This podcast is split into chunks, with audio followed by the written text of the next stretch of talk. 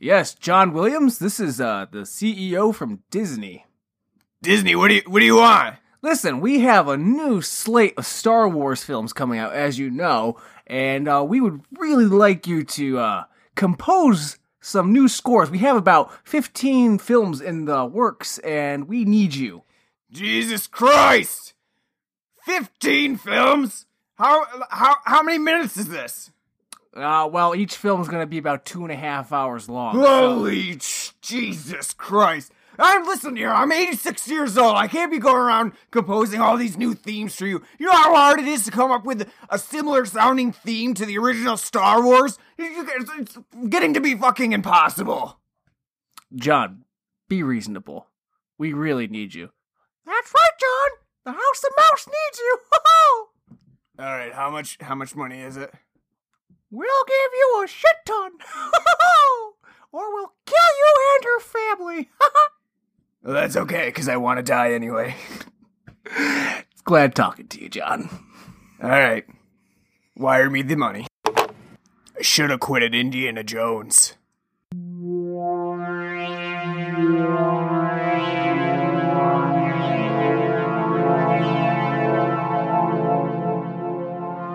Blood and Black Rum Podcast presents Solo, a Star Wars story. And Disney, I still want my fucking money!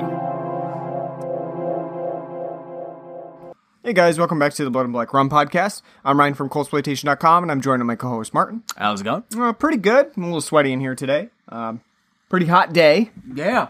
Uh, we've been having some hot flashes. Nice weather, then cold weather. nineties to forties. Yeah. Always fun. Antiperspirant be damned. That's right. And uh, whenever it gets to be summer, like when we podcast in this, in my office, it's super hot. So, uh, and we so we have the window open too. So if you hear like people cutting grass, it's because my neighbors mow the lawn. Like literally, every, I'm not even joking. Literally every day. So that would be the reasoning behind that. Gotta keep a nice quarter inch cut grass, Peggy. That's right, and it's not about you know cutting it close. They got, they don't want to cut it close; it might burn. So you got to cut it every day. But um, we're back today, and we never really announced what movie we were going to do last time because um, we weren't really sure. We were at a loss. Yeah. An impasse. Yeah, we didn't really know what we wanted to do. But I mean, um, after Suspiria, where can you go? That's right. It's just like, pfft. Where from there? But um, sort of serendipitously, we... Uh, good, good, good use of the word. Yeah, we, uh, we decided that we were going to do Solo, a Star Wars story, because we just went to go see it the other day, and now I'm not like a huge Star Wars fan. I, I will watch Star Wars, um, but I'm not like uh, like a hardcore fan. I, I don't know all of the lore or any of uh, pretty much any of the, the canon that's outside of like films and common knowledge about the films. So I understand like certain references, like um, you know, who shot first. I I understand that. Um, but, but when it comes down to, like, the actual, like, nitty-gritty, like... How did that come about? What, how did what come about? The whole who shot first. What do you mean, how did it come about? Like... What happened? Why is, why is that a th- why is that a thing? Because there's a scene where Han and Greedo are shooting at each other, and there's a question of who shot first. In the original cut of A New Hope, Greedo doesn't shoot. It, Han just blasts him. There you go. But because in when the in the ninety-seven special edition, see, this changed uh, around. Um, the uh, ninety-seven one is probably the one that I saw in theaters. Yeah, probably when yeah. they did uh, re-released them with uh, fancy new C G I back then. Yep. Um, but no, that's because in the fir- original cut of A New Hope, Han shoots. Greedo doesn't shoot at all. It's just. Han says the line and then pulls the trigger, and you see the smoke hit Greedo, and he drops dead. In the remastered version, they uh, from ninety-seven, they change it to an angle where it looks Greedo shoots first, and but then Han gets it off like a second sooner, and then moves his head to dodge, and because George didn't want Han looking like a big bully killing people. So yeah, and then and then over the years, because of the backlash of that. Um, they've made it so it's like more and more like, oh, they shot the same, like, like more like Greedo shot first, but then like Han's just a second behind, so he's going to shoot him. And, you know, they try each, each cut, they try to make it like closer and closer to, cause in the, in the ninety-seven cut, it's funny. you it, the way Han's head like literally like jolts out of the way, like it, it's so unsettling and unnerving. Like it's not, like, it doesn't look like na- not a natural. Yeah, movement. No, it doesn't look natural at all. So that that's where that all see that's where that comes from. Right. See, yeah, a, I don't know the an, I don't know the behind the scenes yeah, like that. That's an unnecessary uh, thing. Somebody like literally somebody should have told George Lucas like George just stop. Well, if George had known that Solo was coming along to kind of undo everything where he wanted it Han to not look like just a, you know, killer. But that's what he, that's what his original charm in A New Hope. Yeah, yeah, yeah. No, I agree. And it, it seems like a stupid retcon to do it later on to change what obviously wasn't really that big of a deal to begin. Not, no one well, was no, like... Well, no, but that's that's the whole problem with the Star Wars, yeah. like, each edition that they re-release and the changes they make. It's like, stop fucking with it. Like, yeah. just... That's why everybody... Like, they, like, that's why everybody wants them to just re-release the films as it, as they were originally cut. Like, without... Like, release Empire without, you know... All the, the all, you know, restoration stuff. Like, you know, adding, you know, the new Sidious and uh, why am I drawing a blank on Ian McDiarmid? It's kind of weird, and, you know, too, because, like, the, most of the time movies will really only have, like, well, you have your normal edition and you might have a director's cut edition, you know, or, or a producer's cut or something like that.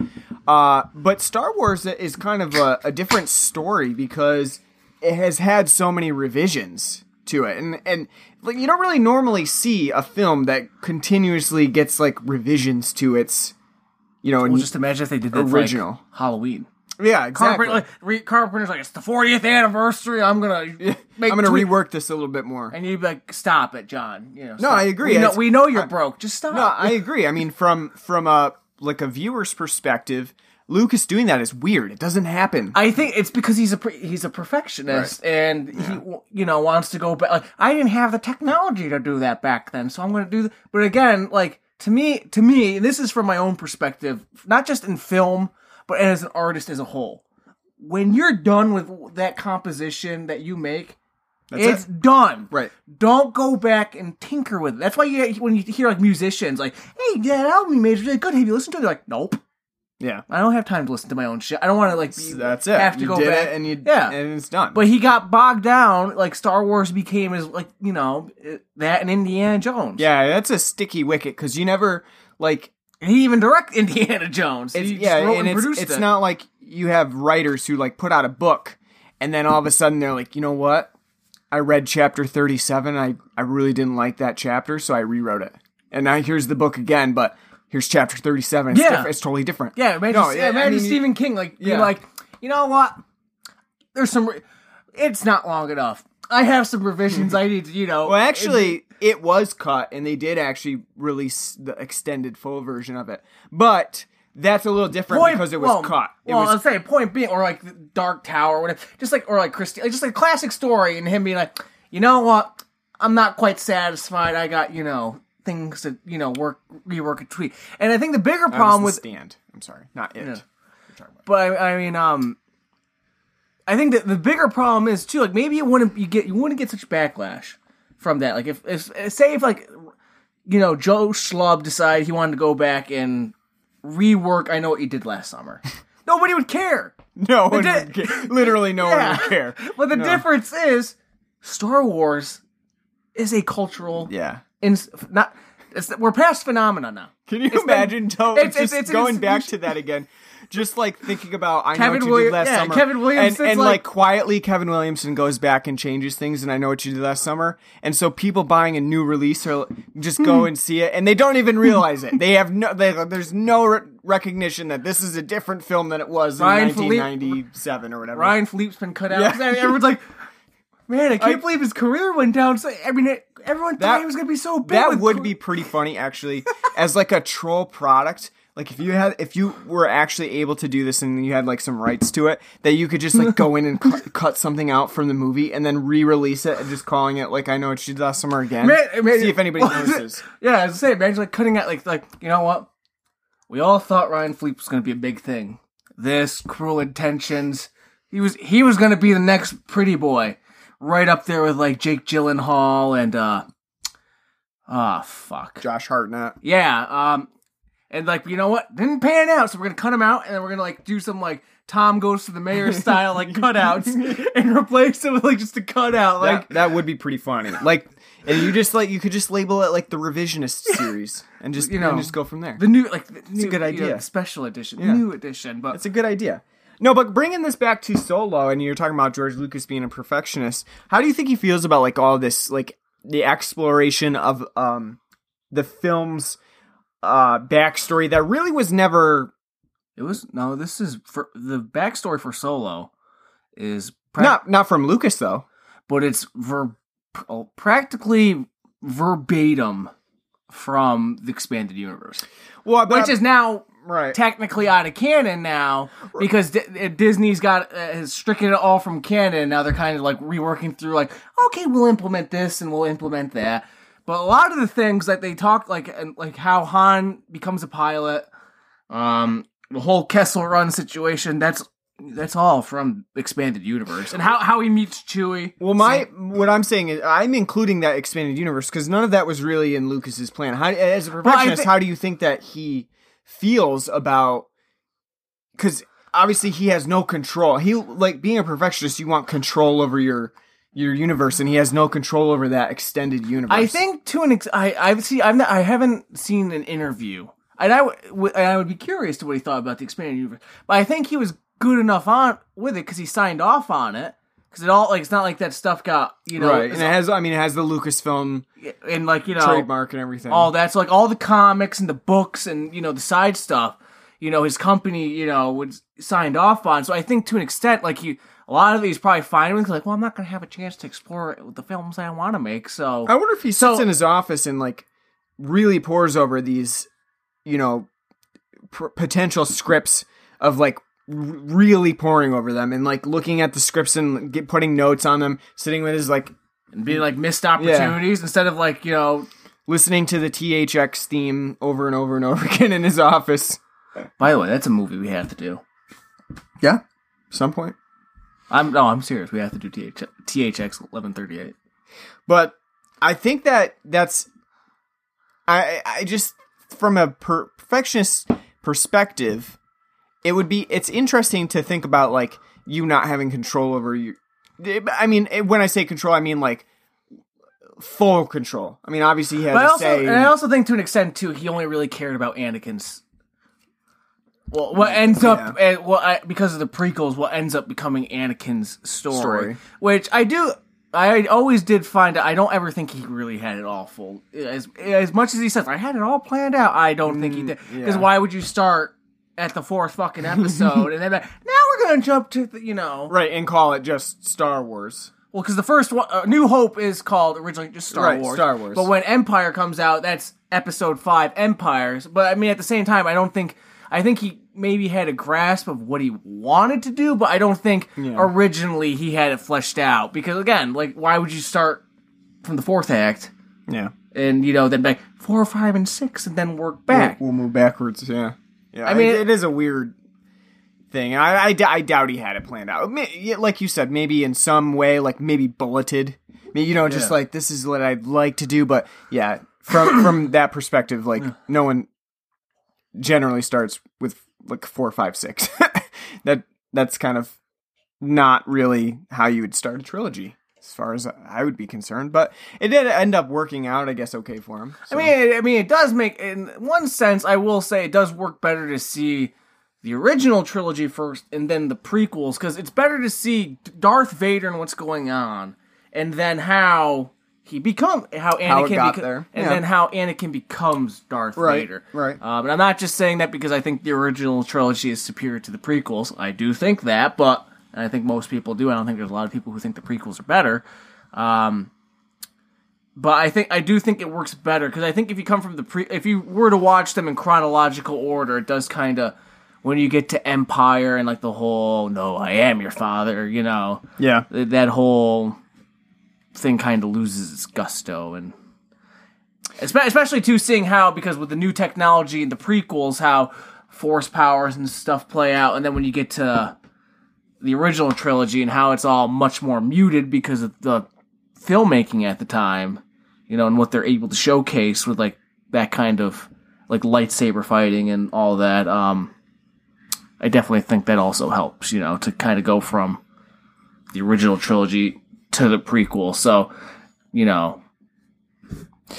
So, um, you know, coming back to Solo, I initially was not going to see this film, uh, at least in theaters. I, but you burned through your movie pass. That's so. right. I, I have a movie pass, so it was easy to see. But like initially I wasn't going to, because I don't go, really go out of my way to see the Star Wars films. Um, I haven't, uh, truthfully, I haven't seen any of the new ones.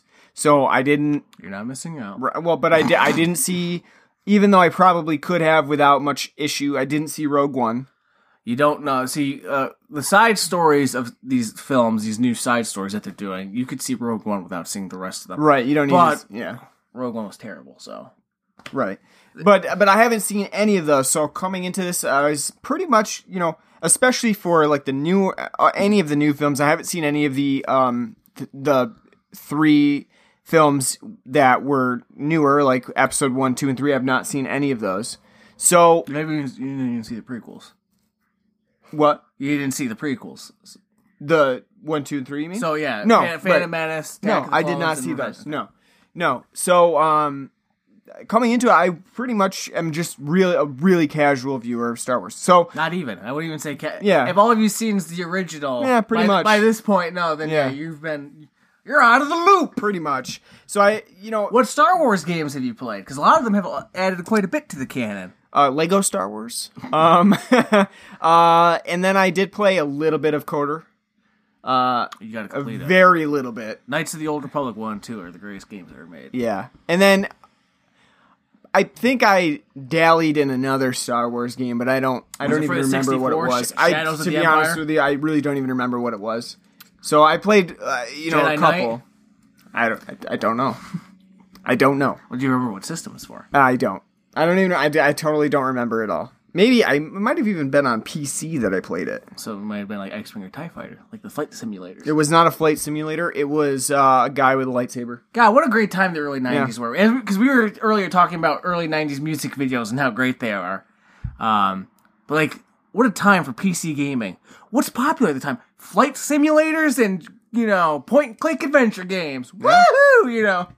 No, this one was actually an action-based game uh, for Star Wars. I don't remember what it was, but... Could have been like Jedi Knight. It could have been. It could have been Jedi Knight. Jedi Academy. Yeah, could have been one of those. Um, but so, yeah, you're right. I'm I'm less than casual. I don't know any of, like, the extended universe. Um, so it was interesting coming into Solo...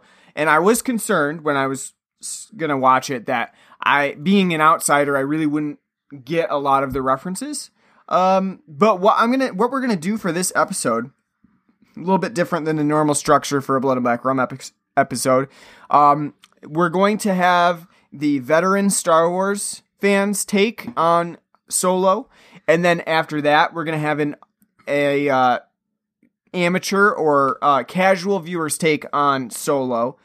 And then we're going to bring it back for discussion altogether. So we're going to try not to interrupt each other or minor interruptions during, you know, the, the our single discussion, our, sol- our solo discussions on Solo. You like what I did there? Uh, and then we're going to, you know, bring it back around for a, a dual discussion about it. So it should be fun times.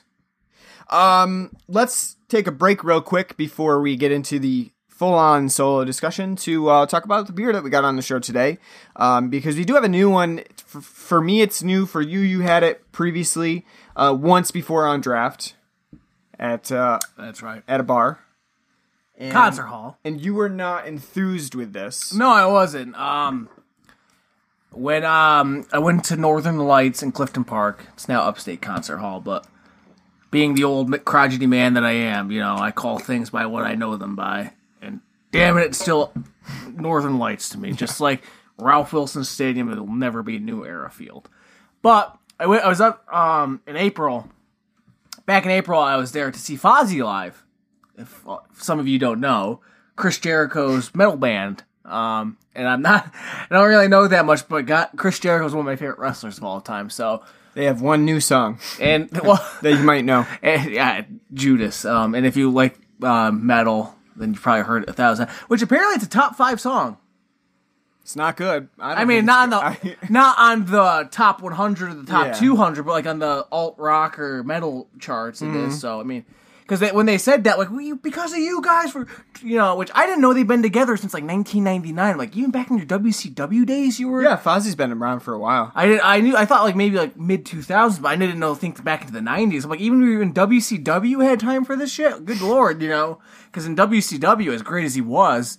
Um, it's not like he would have had a lot of time off to, you know, be dabbling in metal, but, mm. but yeah, no. So I went, I went to the show, which actually I was, I actually pretty like, I liked the show. Um, I know you weren't enthused, but I thought he, he was, that was a pretty good show. And I'm not the biggest like new metal fan in the world to begin with. It's, you know, a musical genre that bores me, but I thought it was a pretty fun show. And again, for seventeen bucks to go to a concert, I'll go see anything, any concert. Whether it be a shitty country show or, you know, shit stomping country show or crappy metal rap, I don't care. seventeen, uh, sure, well, I'll go, why not, you know, fuck it. But um, while I was there, uh, I was surprised because they had they had a bar set up in the middle of the, uh, the concert hall, and they had your typical Bud Light, Coors Light, Miller Light on tap, Yingling. There's quite a few people drinking Yingling, and I was very sad about that. And, um... they had also Founders Solid Gold on tap. Blew my fucking mind. Because I've been wanting to try that for a while. I've heard about it. It's supposed to be a nice, refreshing, crisp, hoppy Pilsner. And, but I haven't seen fifteen packs around here because it's one of their staple fifteen pack beers. Um, because they're, they're really pushing it as like, you know, like, hey, instead of drinking that Philly, you know, fizzy piss water yellow beer of Coors Light and Bud Light, we have, you know, this flavorful craft version. Um, and so I tried it. I bought bought it twice actually, I bought two, and I wasn't that impressed with it. I thought mm. it wasn't that it was pretty bland. I didn't really, it didn't really discern itself. Like the only thing that it made it discern itself was okay, it's not a light, it's a Pilsner, like not a light Pilsner, but it's just Pilsner. However, I will say now that I've had it in this can fresh, because I'm assuming now that from the tap it was pretty stale.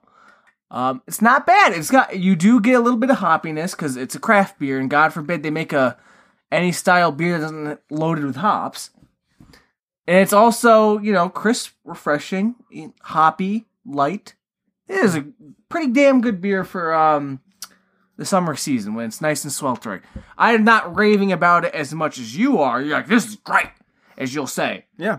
But I mean, it's. it's It's pretty good. I, w- I would probably get it again in a fifteen pack, fresh. Yeah, I think I think it's really good. I had it on a um, boat on uh, Memorial Day weekend, and I thought it was a really refreshing beer, very light, um, crushable. Yep, crushable. As uh, I like that adjective.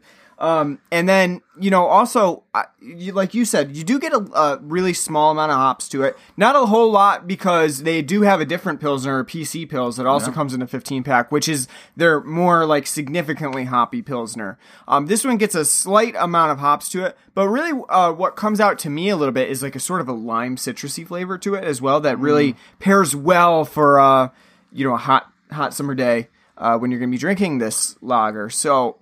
I think that it's a really uh, fine um, lager Pilsner beer from Founders. Um, really impressed with it. And I, I've pretty much found that I like almost every single one of Founders beers. I've never really had one that I don't no, think is they that don't, good. No, they don't they, make a bad beer. They make a great, great beers. Um, but this one in particular is kind of surprising too because they generally tend to fluctuate between I P As and like their significantly heavy stouts.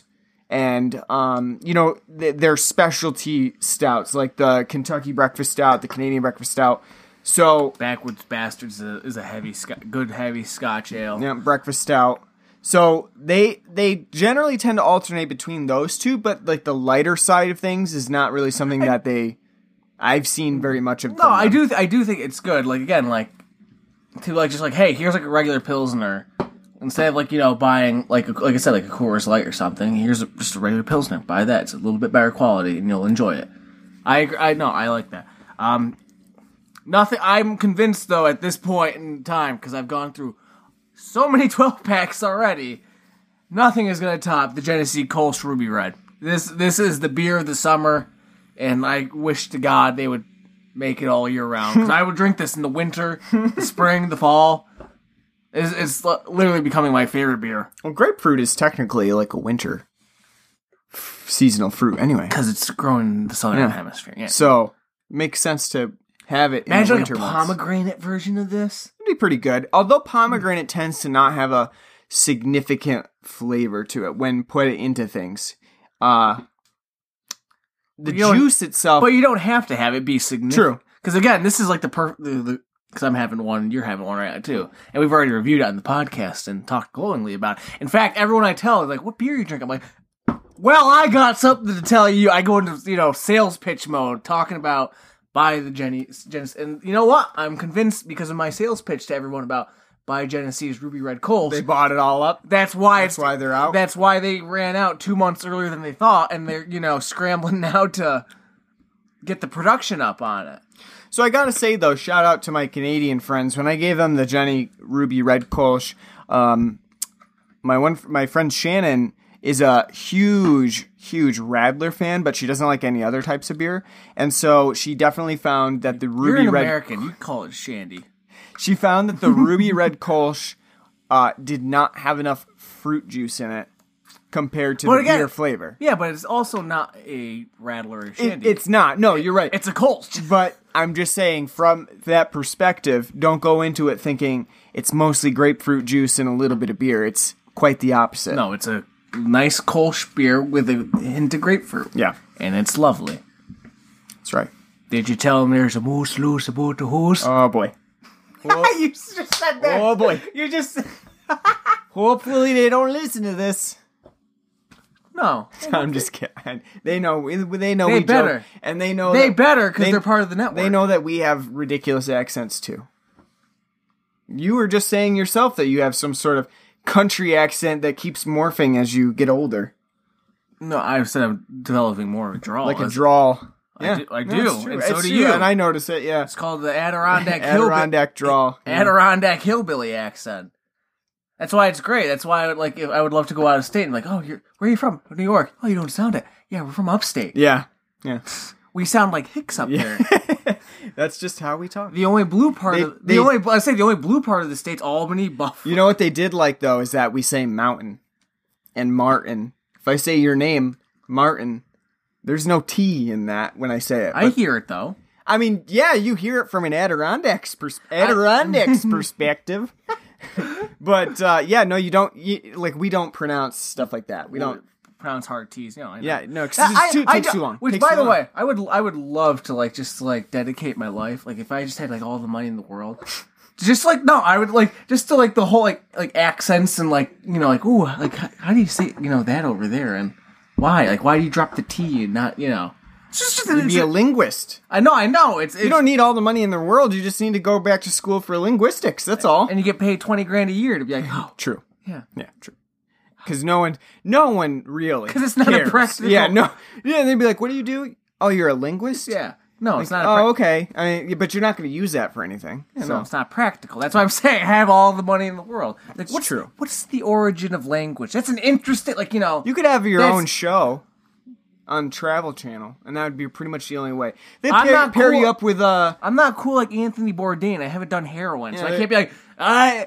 I used to like um, Anthony Bourdain's shows, but now as I get older, it's just more and more pretentious and pop. It's like, as I go to Singapore after for the fortieth time after I've done a shit ton of smack, I noticed the Taipei pie that I've eaten there, you know, is always as welcoming as, as it was when I went there in seventy-four for a cocaine binge. Well, uh, yeah, they could pair you up with, like, Andrew Zimmern and...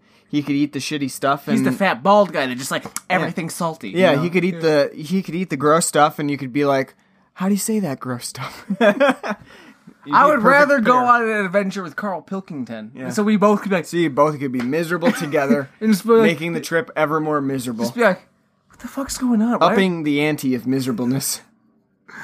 Well, I think he'd be more miserable than me. He's British. True. So, you know. True. I mean, I think that comes naturally. But they wouldn't have. They couldn't call the show an idiot abroad. I'm not an idiot. Uh, I don't know what they. I don't know what they. Yeah, uh, two idiots abroad. No. Um. All right. So we're gonna go into Solo now. I'm gonna let you take the lead as a veteran Star Wars fan. I mean, I almost find it more interesting if the novice. Oh, you went. want me to take the lead? Yeah. All right. I think the novice's perspective. All right. All right. And well, then so I can tell you how you're wrong. Either how I'm wrong or might interject Trump, you, Trump you, like and be like how you, wrong. wrong. How you always how you agree with me so much. that that's the potential is there. All right, so here we go. I got to go first. As an amateur Star Wars viewer, someone who has not seen a lot of Star Wars movies uh, and and hasn't seen any of the prequel movies, uh, I really thought I was going to be missing out on some of the the references within Solo, a Star Wars story, and I was pleasantly surprised that that's not the case. Um, started picking right up from this film, um, you really don't need to have much knowledge of any of the other Star Wars films. It's really sort of um, meant to be, almost, it's not meant to be a starter film, but it definitely is uh, really friendly to people who don't know much of the lore surrounding Star Wars. Um, so I believe, like, just seeing after seeing the film that, you know, people who know the lore will probably benefit from it because they can then go back and say, oh, okay, this was in the extended universe, this was in a book, this was in the comics. Uh, they can kind of relate to it in that sense. But for those who have not read the extended universe at all, you know, the books, the, the comics, the cartoons, um, this is still really friendly to those people because you have um, a lot of characters that you just meet for the beginning at, in Solo. Um, People like Kira, played by the delicious Emilia Clarke, if I do say so myself, um, who I like more with uh, shorter hair, not pulled back in the ponytail like she has throughout the end of the film. I like her with the shorter hair at the beginning of the film. So, uh, kind of a kind, kind of an aside. Well, as I say, I liked it when she I'll was, pull you. Yeah, I'll pull she, you in for this one. When she was more in the office, just kind of strutting around her low cut dress with the yeah. hair just kind of flowing. Yeah. When it was flowing, it was like that's nice. Like, when you wear when you wear uptight like that, it's uh, I mean, it's more conducive to fighting. I understand, but it, and it makes her seem colder too. Way to be a menace. No, I'm just saying. No, I'm just saying. Like, pulling yeah. your hair back, it's, mm-hmm. it's sterner. That's all. Mm-hmm. So, yeah. yeah. Well, um, yeah. all right. So you're out now again. I just pulled you in for that. uh, no, but but people like Kira, like uh, Tobias Beckett, uh, played by Woody Harrelson. Those characters are people you really don't need to. You don't know anything about prior to this film, and so coming into it, you can be a newbie and really not have to know much about those people because the film does a pretty good job of making those people into characters. Now, with that said, I think Solo does. Uh, do some quick, I would say, like, skimming of characters. So there's quite a few characters in this film that really show up and they don't have much of an impact on the film itself. Uh, people like um, Val, who, she's there. She's an emotional, and she's an mo- emotional attachment for Beckett. She's a love interest, but uh, for the most part, we don't really get to know that much about her. Um, the same with Rio, who is voiced by the lovable Jon Favreau, who did, uh, he directed Elf. He's directed a few um, he uh, Avengers movies. Uh, so he's he's really encamped in Disney at this point. Um, just, yeah, that's right. No, you you, you got to do uh, Rio's voice because, and what I should say too is that when uh, Rio pronounces Wookiee, does it in a very kind of an odd way. He says it like Wookiee. Wookiee. I don't know if it's the accent that Jon Favreau is putting on or what, but it, it comes off a little strange. But anyway, you get people like Rio and Val who are there for a moment, and they serve as sort of a sacrifice to the overall story. And I I feel like it, they're not well utilized. There could be more that was done with those characters, but Solo sacrifices them pretty quickly on.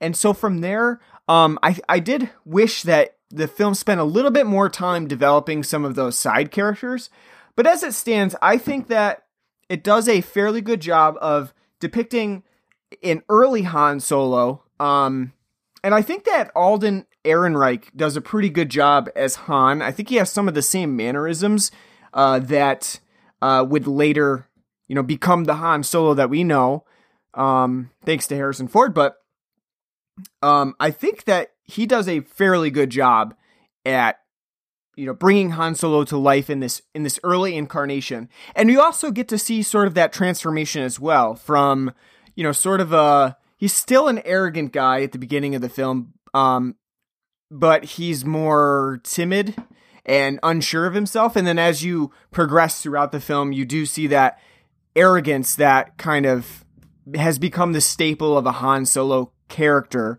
Um, you see that come out a bit more as he goes through the, you know, the entirety of the film.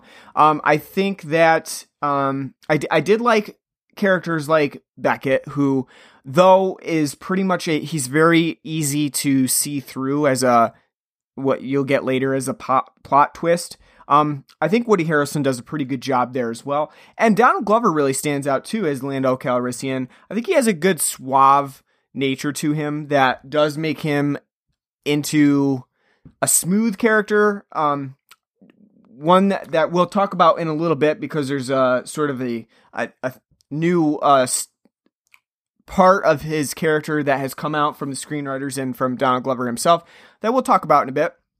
Uh, but I thought Donald Glover did a really good job as Lando Calrissian, um, as sort of like a, he's almost like a foil character to Han Solo. A little bit, you know, they're, they're allies, but they're also foils. So, um, pretty interesting there. Uh, one of my favorites too was Phoebe Waller-Bridge as the voice of L three, who I thought they did a really good job with, um, as a character. She's probably one of the funnier, uh, characters within the film and has a lot of the uh, best deliveries in the film for sure.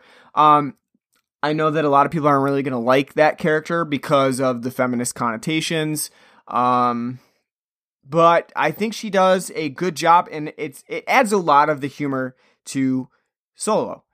Now, speaking of humor, I found that Solo was a good mix of comedy and some darker moments. Um, I'm not a huge fan of films that just are action movies, but they really are just bordering on constantly comedic. I like a little darkness in my films.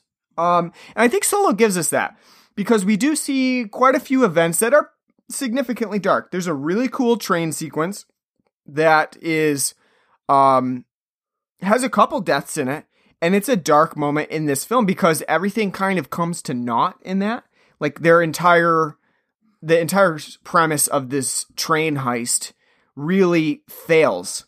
And so the deaths that occur at that time seem like they were almost wasted because they didn't get anything from it. And it actually causes a, it really sparks the rest of Solo, um, Solo's plot. So I, I did like that. I thought that that was a good addition to the film, that there is a little bit of darkness here. There's a little bit of, uh, you know, Uh, there's lightness and then, and levity with the comedy. And then there's also those, uh, more sinister moments, um, that work pretty well within the, within the film. Now, s- another sinister character, obviously, is you have to have a villain in the film. And, uh, that's played by Paul Bettany, who, who plays Dryden Voss, who's sort of, um, we mention as like a Bondian villain almost, uh, almost like a secondary Bond villain, because he's, for all of his um, sort of like sinister threats and his mannerisms and his scars on his face, which are immediately there to tell you like, this dude's bad. This is a bad, bad guy. Um, I think that the film does a weird job of making him into like this kind of quirky villain, uh, almost something that you might get from like an Elmore Leonard story or like Justified, where he's a villain and he has terrible intentions, but he also has these like little quirky moments that are meant to make you laugh. Like he he's going to kill Solo and the rest of his group, but he's also worried about their mental health and well-being. I, I don't know that it always works. I think Paul Bettany does a pretty good job with the script that he's given. Um, but as it stands, Dryden Voss as a character feels like a... I don't know, I, I would say a minor villain. He seems like he's not really the major scope of this film. And as Ron Howard shows us towards the end of the film, he's not really like the, you know, the, the first guy in line here. He's not the head, head uh, bad guy. But we don't really get to see any more than that. Just a quick snippet of who is actually leading this, um, this group, this brigade. So, in essence, Dryden Voss is really is the, just the main henchman in this, but I, I, you know, so he does a good job, but I don't know that it really is completely satisfactory in Solo. But what I will say in wrapping up my little amateur uh, review here is that I thought Solo was good as a film. It was pretty good as a Star Wars film. I think they got a lot of the, you know, the settings pretty well. Uh, I think that the C G I is kept to a minimum and and shrouded, sort of. They they shroud it in dark scenes, so it's it's not bad. The creature designs were pretty good as well, and I think it works well as a Star Wars film. But that also comes from just a casual viewer. Um, and the plot itself works, and it really depends on whether you think that Solo, um, as a character, if you think their his relationship with Kira is something that's uh, worth pursuing. Um, and I think that that really is going to hinge on your enjoyment of the film. Like, do you really care if Solo and Kira get together? If you don't, then you're going to have a problem with the entirety of the plot, because it would seem pointless for Solo to go through all of this when uh, it is pretty apparent that Kira's not interested. So I did have an issue with that as well, because I would say that it doesn't look good for Solo and Kira together. Um, but other than that, it was an enjoyable film. It's pretty well paced at two hours and fifteen minutes, though. The ending does run a little bit long. And so as my first foray into Star Wars since the original films, I thought Solo was a pretty good film, and I would give it a pretty, you know, middling three th- or three and a half, or if we're, if we're calling it a, you know, out of ten, I would give it seven or eight out of ten, seven, seven point five probably out of ten as a, you know, as a newcomer to the, the Star Wars canon. So uh, go ahead, take it away. Your take on it, Mister Veteran Star Wars fan. God, I didn't know, um, this brief intro would turn into a fucking ten minute soliloquy. Um, That's what it's supposed to be. This isn't the intro. We already did our intro. Yeah, well, I this thought... Is a, this is your soliloquy, so you better get everything out that you want to say, and then uh, we'll discuss it. Well, I think it'd be better if I just went point, counterpoint, like an actual debate. But, anywho, um, as a, I guess, veteran Star Wars fan, I've seen all the films. Um, I have... engrossed myself into the expanded universe, not by actually reading the books, because fuck that. Um, by reading Wookieepedia. Uh, Wookieepedia? Yeah, that's not real, right? It used, yeah, it's what Star it Wars was called. Wookieepedia. Before it was Star Wars. Wikia, it was called Wookieepedia. Um, before like all the w- different wikias popped that's, up. That's pretty cool. That's pretty clever. I like yeah. that. I like that. Um, but that's how like a lot of the expanded universe lore I know is from reading, you know, just on. Hours on end, like the pages on there, like, oh, how'd this happen? How'd that happen? That's, you know, really cool. Um, but on the film Solo, A Star Wars Story, which I hate that fucking tagline, by the way. I It's a mouthful. It's, and I just hate how they just tack it on. Just say Solo. Like, like we know, okay, this is a different uh, line of films. Do you it's prefer not... the original working title, Star Wars Red Cup? I thought this was supposed to be a Solo thing. Why are you interjecting? I was just asking that. Mm, yeah, well, yeah. See, I see this. this. You don't have to answer. It's like, that, it's, it's like a C N N debate here. Um, but no, no, I do. No, that's that. I found that funny. That's actually really, really clever. Something I probably would have said. Like, hey, call it so- Solo Cup.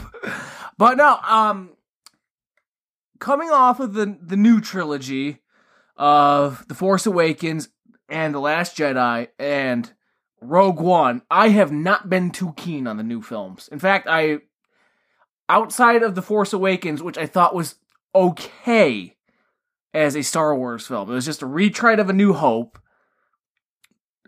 to a very bad degree. Like, it was literally like, in that whole genre of what we review on here of, it's a remake, prequel, sequel, you know, like, it's all, it's all of them combined into one, woohoo, you know, um... That's the only one that I kind of enjoyed. The Last Jedi I thought was pretty bad. And I took a, and that took a while for me to kind of sort out emotionally. After watching The Last Jedi, I, I didn't know how I felt. Like and I had, and I act, that's one of the films. Like it took me a while. Like usually I leave a film when I see it in the theaters or at home. Like I you know, like, I either liked it, I didn't like it, or I thought it was just okay. That one I had to really think about. Actually, I had to really sit down and think. Like, okay, well. What, what did I think about this film? And after actually like a week or two, I'm like, I didn't like that film. I didn't like that film at all. Fuck you, Rian Johnson. You're getting three more films too. God damn you. But I, I didn't like it. And then Rogue One at the theaters, I thought was just absolutely atrocious because it's like they were. It's like telling a story that didn't need to be told. Like how the rebels got the, the plans to the Death Star, and it's like we didn't fucking need to know. Th- that didn't need to be a film. And then how that film ends with, like, the end of the battle and all the rebel forces at that fight are killed. But they, the plans got to Leia. And it's like, and it leads right into A New Hope. And I, that just pisses me off. Because it's like, why is Leia at that battle? Why would Jimmy Schmitz send his daughter to be at that battle to the, to, to then get the information to then be go on the run to try you know try to get the info to the rebellion how to defeat this new mega, you know super weapon? Jimmy Schmitz is smarter than that. He's Jimmy Schmitz, or also known as Bail Organa to you know plebeians, but Jimmy Schmitz, the great character actor. Um, but no, that, that, that, like, pissed me off. And, like, certain other things about that film just pissed me off. Like, people who liked it, like, just, like, our friend Matt was like, I like action, it's fun, you. Because that's, the, that's, the, when, it, cause when we talk, I talked to him about it, he's like, uh, I didn't mind Rogue One, because, I mean, at least the action was kind of cool, you know. And it's like, well, that's not, that's not good enough for a two and a half hour film. But with this film, going off of the trailers, and I usually don't watch trailers going into films anymore because I just can't be bothered, and I don't. And if I'm interested in the film, I don't as a concept because God, you know, God be damned if a Hollywood studio these days came out with a fucking original idea. So most of them are retreads, prequels, or sequels. So you don't need to see the trailer because like, you kind of have an idea already of what's going on. I don't need to see a trailer to a new Batman movie because I know what the fucking gist of a Batman film's gonna be, or a Marvel film, you know, et cetera. Um, so that's the same thing with Star Wars. I don't really need to see the trailers. But I saw the trailers because we've been seeing so many movies of late for the podcast and theaters. We've been doing a lot more newer film reviews than we have in recent years. And I had so I've been forced to see the trailer for this. And I thought this film looked fucking terrible. Absolutely terrible. Like, why are you doing this? It's not a hard... If you're going to do a Han Solo, like, origin movie, it's not hard. It's not hard at all. Just have him be a ruffian growing up and show him, like, how he becomes this, the smugg, you know, the the smuggler with a heart of gold that we all know and love. That's part of the American zeitgeist, not just the American world zeitgeist now. Look, the trailers look terrible for this film. So I had no interest in seeing this film at all. And in fact, as I told you before we even see, saw this film, this was going to be the film that makes or breaks whether or not I bother with a new with a new Star Wars side story film. I've already invested in the main line of films. So whether or not I like The Last Jedi or not, I'm going to see Episode nine. I'm, I've already seen them all. I'm already a fan of the lore, and so I'll go and fucking see it. But with the side stories, like, well, if this one sucks, Rogue One sucked too, I'm not going to bother. So this is gonna, this is it. This is going to make or break it for me. This is determine if Disney's going to get, you know, more of my money. Um, and... leaving the film, I can say, and usually when I make bold claims like, like this is it, usually I'm like, all right, fine, you kind of won me back for now. And I'll and I would say that was Solo. It's not a great film. It's not even really a good film, but it's competent, and it's not a bastardization of Star Wars to the point where I'm like, I'm off. I liked it enough to say, like, all right, I, I will continue to see where this goes and what uh, creative direction the film series goes down. Um, most of uh, the origin story that's used in this film for Han is a lot that's borrowed from Expanded Universe, but tweaked, obviously. Um, like how he's from Corellia, how he's become joins the Imperial Navy, become a pilot, how he meets Chewbacca. Like, a lot of these things are kind of within the line of the Expanded Universe. Not exactly the same, but they're within line and follow the same thing. Kessel, the Maw, you know, things like that. Th- th- those are all part of the Expanded Universe. And, you know, like, I, as I was telling um, our friend Matt, which we went to see the movie with, that whole scene when they're in the, what they're calling, I The, the storm cloud or whatever, and like, oh, that's the Maw. It's like, no, the whole thing's the fucking Maw, but I'm glad you finally got around to calling it the Maw, because, you know, it's like, yeah, that, you know, that's it, you know. Um, but there's a lot, if you're, if you do know Star Wars, and you are into the lore, and you do know the Expanded Universe, there's a lot of nice little Easter eggs in this film. And to, and I think that's, that's the thing, like, this film is, there's a lot of fan service to it. Um, as I was telling you earlier, Um, one of my favorite reviewers online, and maybe one day we'll become as big as them, Red Letter Media, they do a really good... They recently just reviewed this film, too, for their series Half in the Bag, and they were saying how a lot of the little points in this film, like, you know, you don't really... They're not really referencing Star Wars. And I would disagree with that, because like, like I, I was telling you after we got done watching the film, a lot of... There's a lot of Easter eggy, um, fan servicey things. Like I said, if you know the Expanded Universe... This whole backstory outside of the characters that are basically involved in it, outside of Han and Chewbacca and uh, the big baddie at the end, um, which we'll talk about later. Um, a lot of it, like I said, is already kind of entrenched in the Expanded Universe. So if you do get involved in Star Wars media through the games, comics, movies, and all that stuff, cartoons, et cetera, you'll know a lot of this backstory already. A lot of it will be Easter, you know, Easter eggs to you. If you just go off of like your fandom of the films, some of it is going to fly over your head, and you're not going to know. It's like, oh, it's like an interesting, um,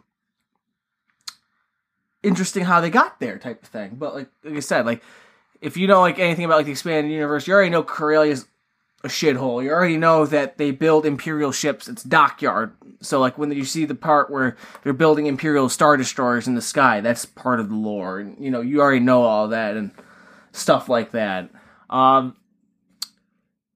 I think, going off the cast, I'm actually surprised how good um, Alden Ehrenreich, is that right? Because you always make fun of how I pronounce it. Alden Ehrenreich. Alden Ehrenreich. I think actually, I, I mean, from the trailer, I didn't think he was that good.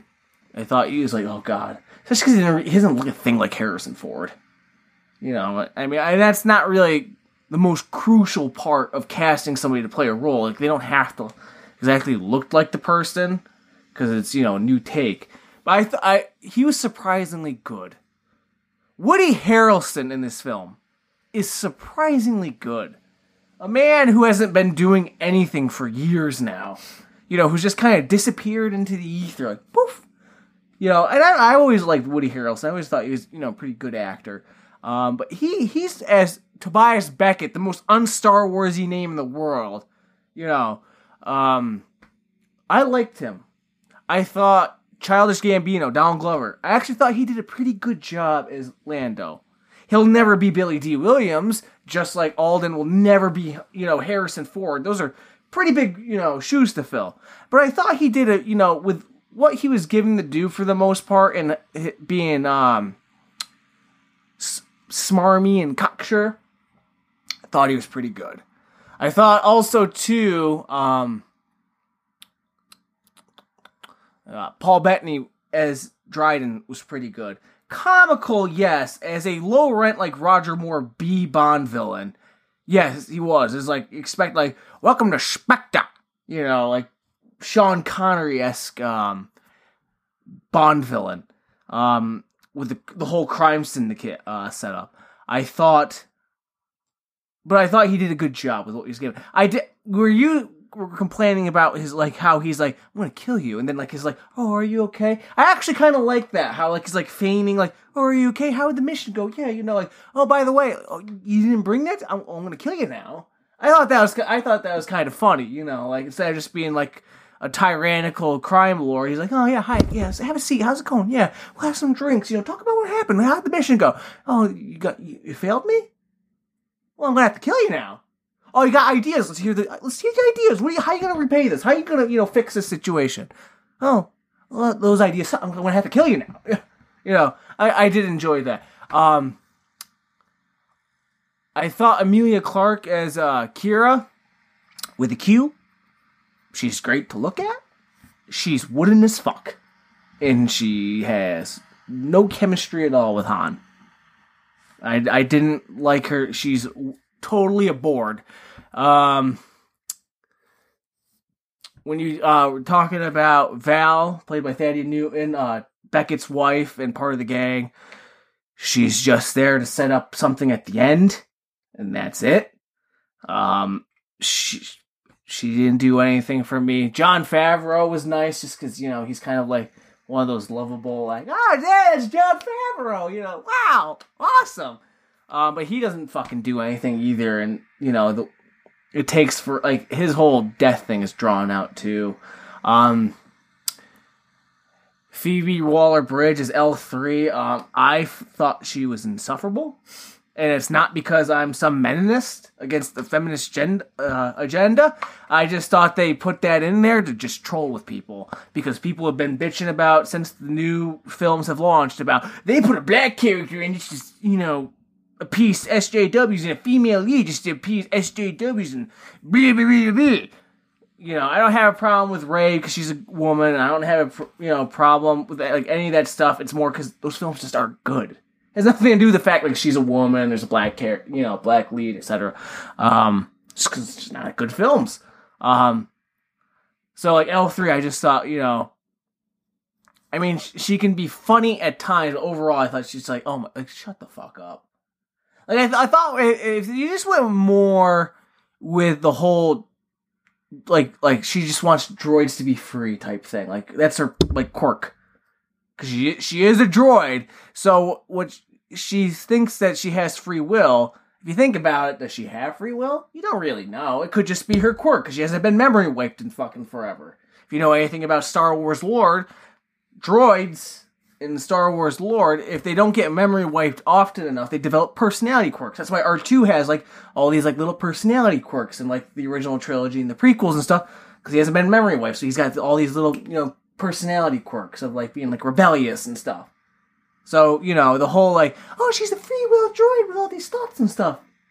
It's probably just a personality quirk that just, you know, developed in her A I over time. So, you know, the whole, like, human aspect that people are kind of giving to it, eh, stretch. Um...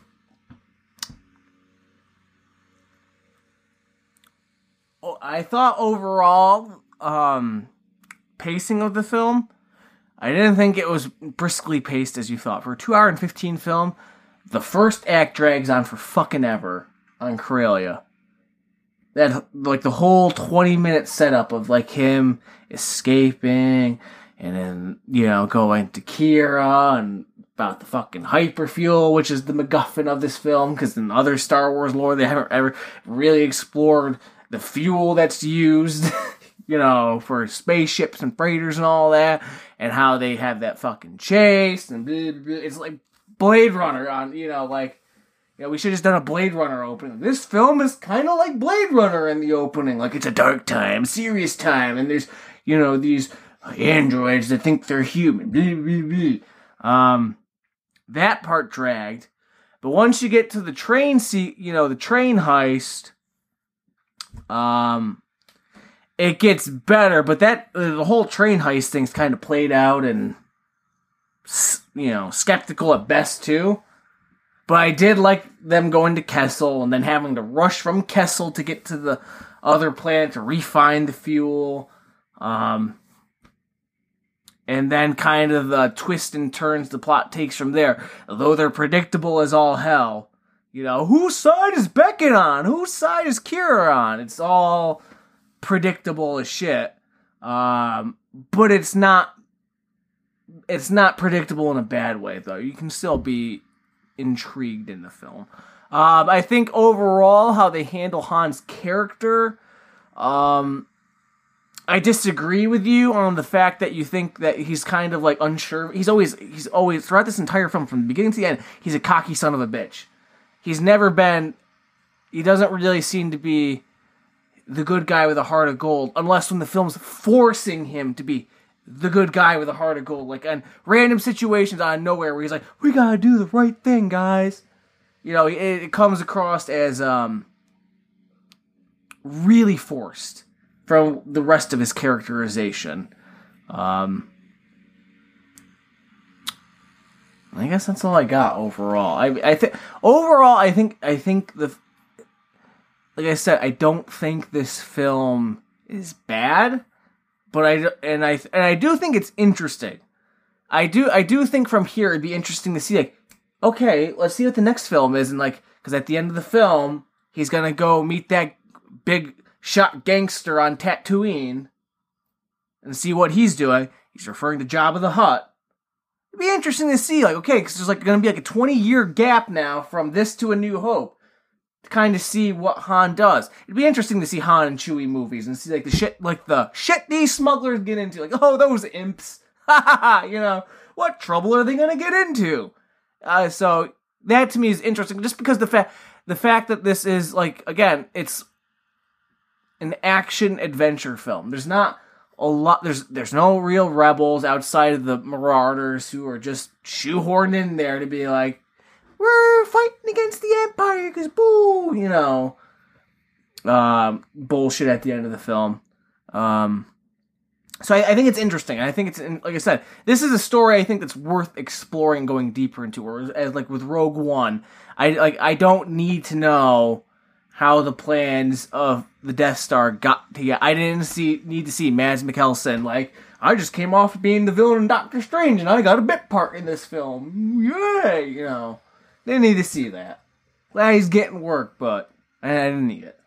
All right, so let's bring this back together and uh, talk about some of the few things that I I uh, heard that kind of were discrepancies between the two of us. So uh, one of them that I thought was interesting that you mentioned um, was the interesting aspects of this film that kind of lead you to want another Solo and Chewbacca film.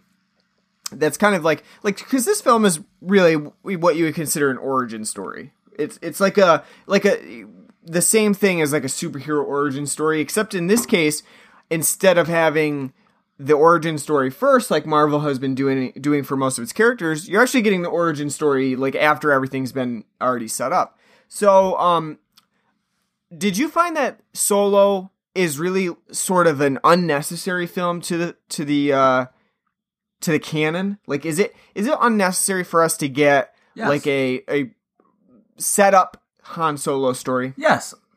If you're not leading this into other sequels, yes.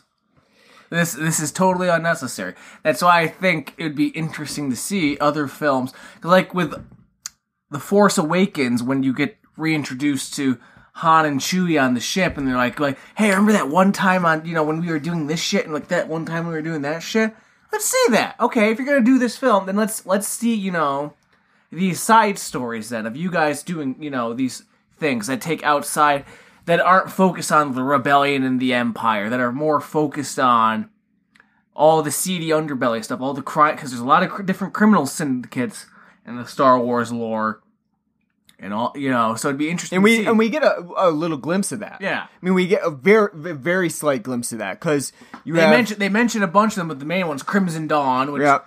um, which one of the generals, Dryden, which when you say he's a second, you know, second rate Bond villain, well, he technically is, because he, he's right. basic he's basically Largo in Thunderball. He's he's not the head of Spectre. He's number two. He's, you know, yeah. So he's one of the, like, you know, the lieutenants. I just think it's interesting that, like, uh, for Dryden, we really, I mean, even though he is second rate, he's like the only one that we get. You know what I mean? And, well, and, there'd be no point in showing the big. True. Well, I mean, well they, do, they, they do, do, but there's no point in, in showing him off right away. No, they, in fact, I think it would have been better if it was just kind of like a masked. I do too. I, instead not like, of a, well, not masked, but like cloaked. Instead like, of the reveal, kind of, yeah. And you kind of maybe just maybe, maybe just the voice, because then well, it's a different the, voice. Yeah, it is a different voice, but at least at that point, you might have a better.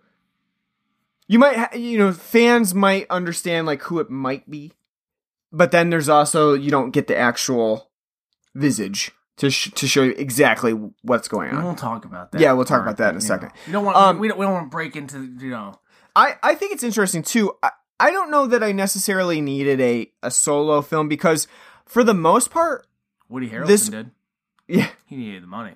This origin story for Solo um is really interesting, because a lot of Solo's origins are explained away in the first twenty minutes. So you said the first twenty minutes dragged for you, but a lot of his the things that make Han Solo Han Solo are done within the first twenty minutes. So you get his last name, you get where it comes from. Well, you don't see that part. You don't need like some of like right? some some of the little things they add, like like some of the stuff like that is like nice, like how he gets his famous blasters, D L forty-four. Yeah, yeah. He gets it from Beckett on the mission. Yeah. Okay, that's okay. That's cool. But sitting there going like, well, I'm gonna, you know, I was trying to escape with my girlfriend and we didn't quite make it. I made it, but she didn't. And, uh, And now I'm going to join the Imperial Navy because I saw, you know, I was talking about how I wanted to be a pilot. So I saw this kiosk stand where pissed off Imperial recruiters looking for recruits. And I was like, I want to join the Imperial Navy. And he's like, oh, what's your name? And he's like, my name's Han. And he's like, oh, what's your last name? What's your tribal name? And he's like, I'm alone. And he's like, Solo. Yeah. That yeah. that to me that that's stupid. You didn't need it. Just have him be fucking Han Solo. I, that's stu- that's you're you're digging too much with that one. But certain other things that they do, yeah. It's like okay, that's a nice. Right. Touch. I liked I liked getting the blaster. I liked um, I I, I liked some of that stuff. And uh, even Chewbacca comes in really quick throughout the film. So at that point, if you're working on a Solo origin story, and after thirty minutes, you've already gotten most of what makes Solo, Solo, when you get to the trilogy. Did you really need it? You know, did you really need the or- whole origin story?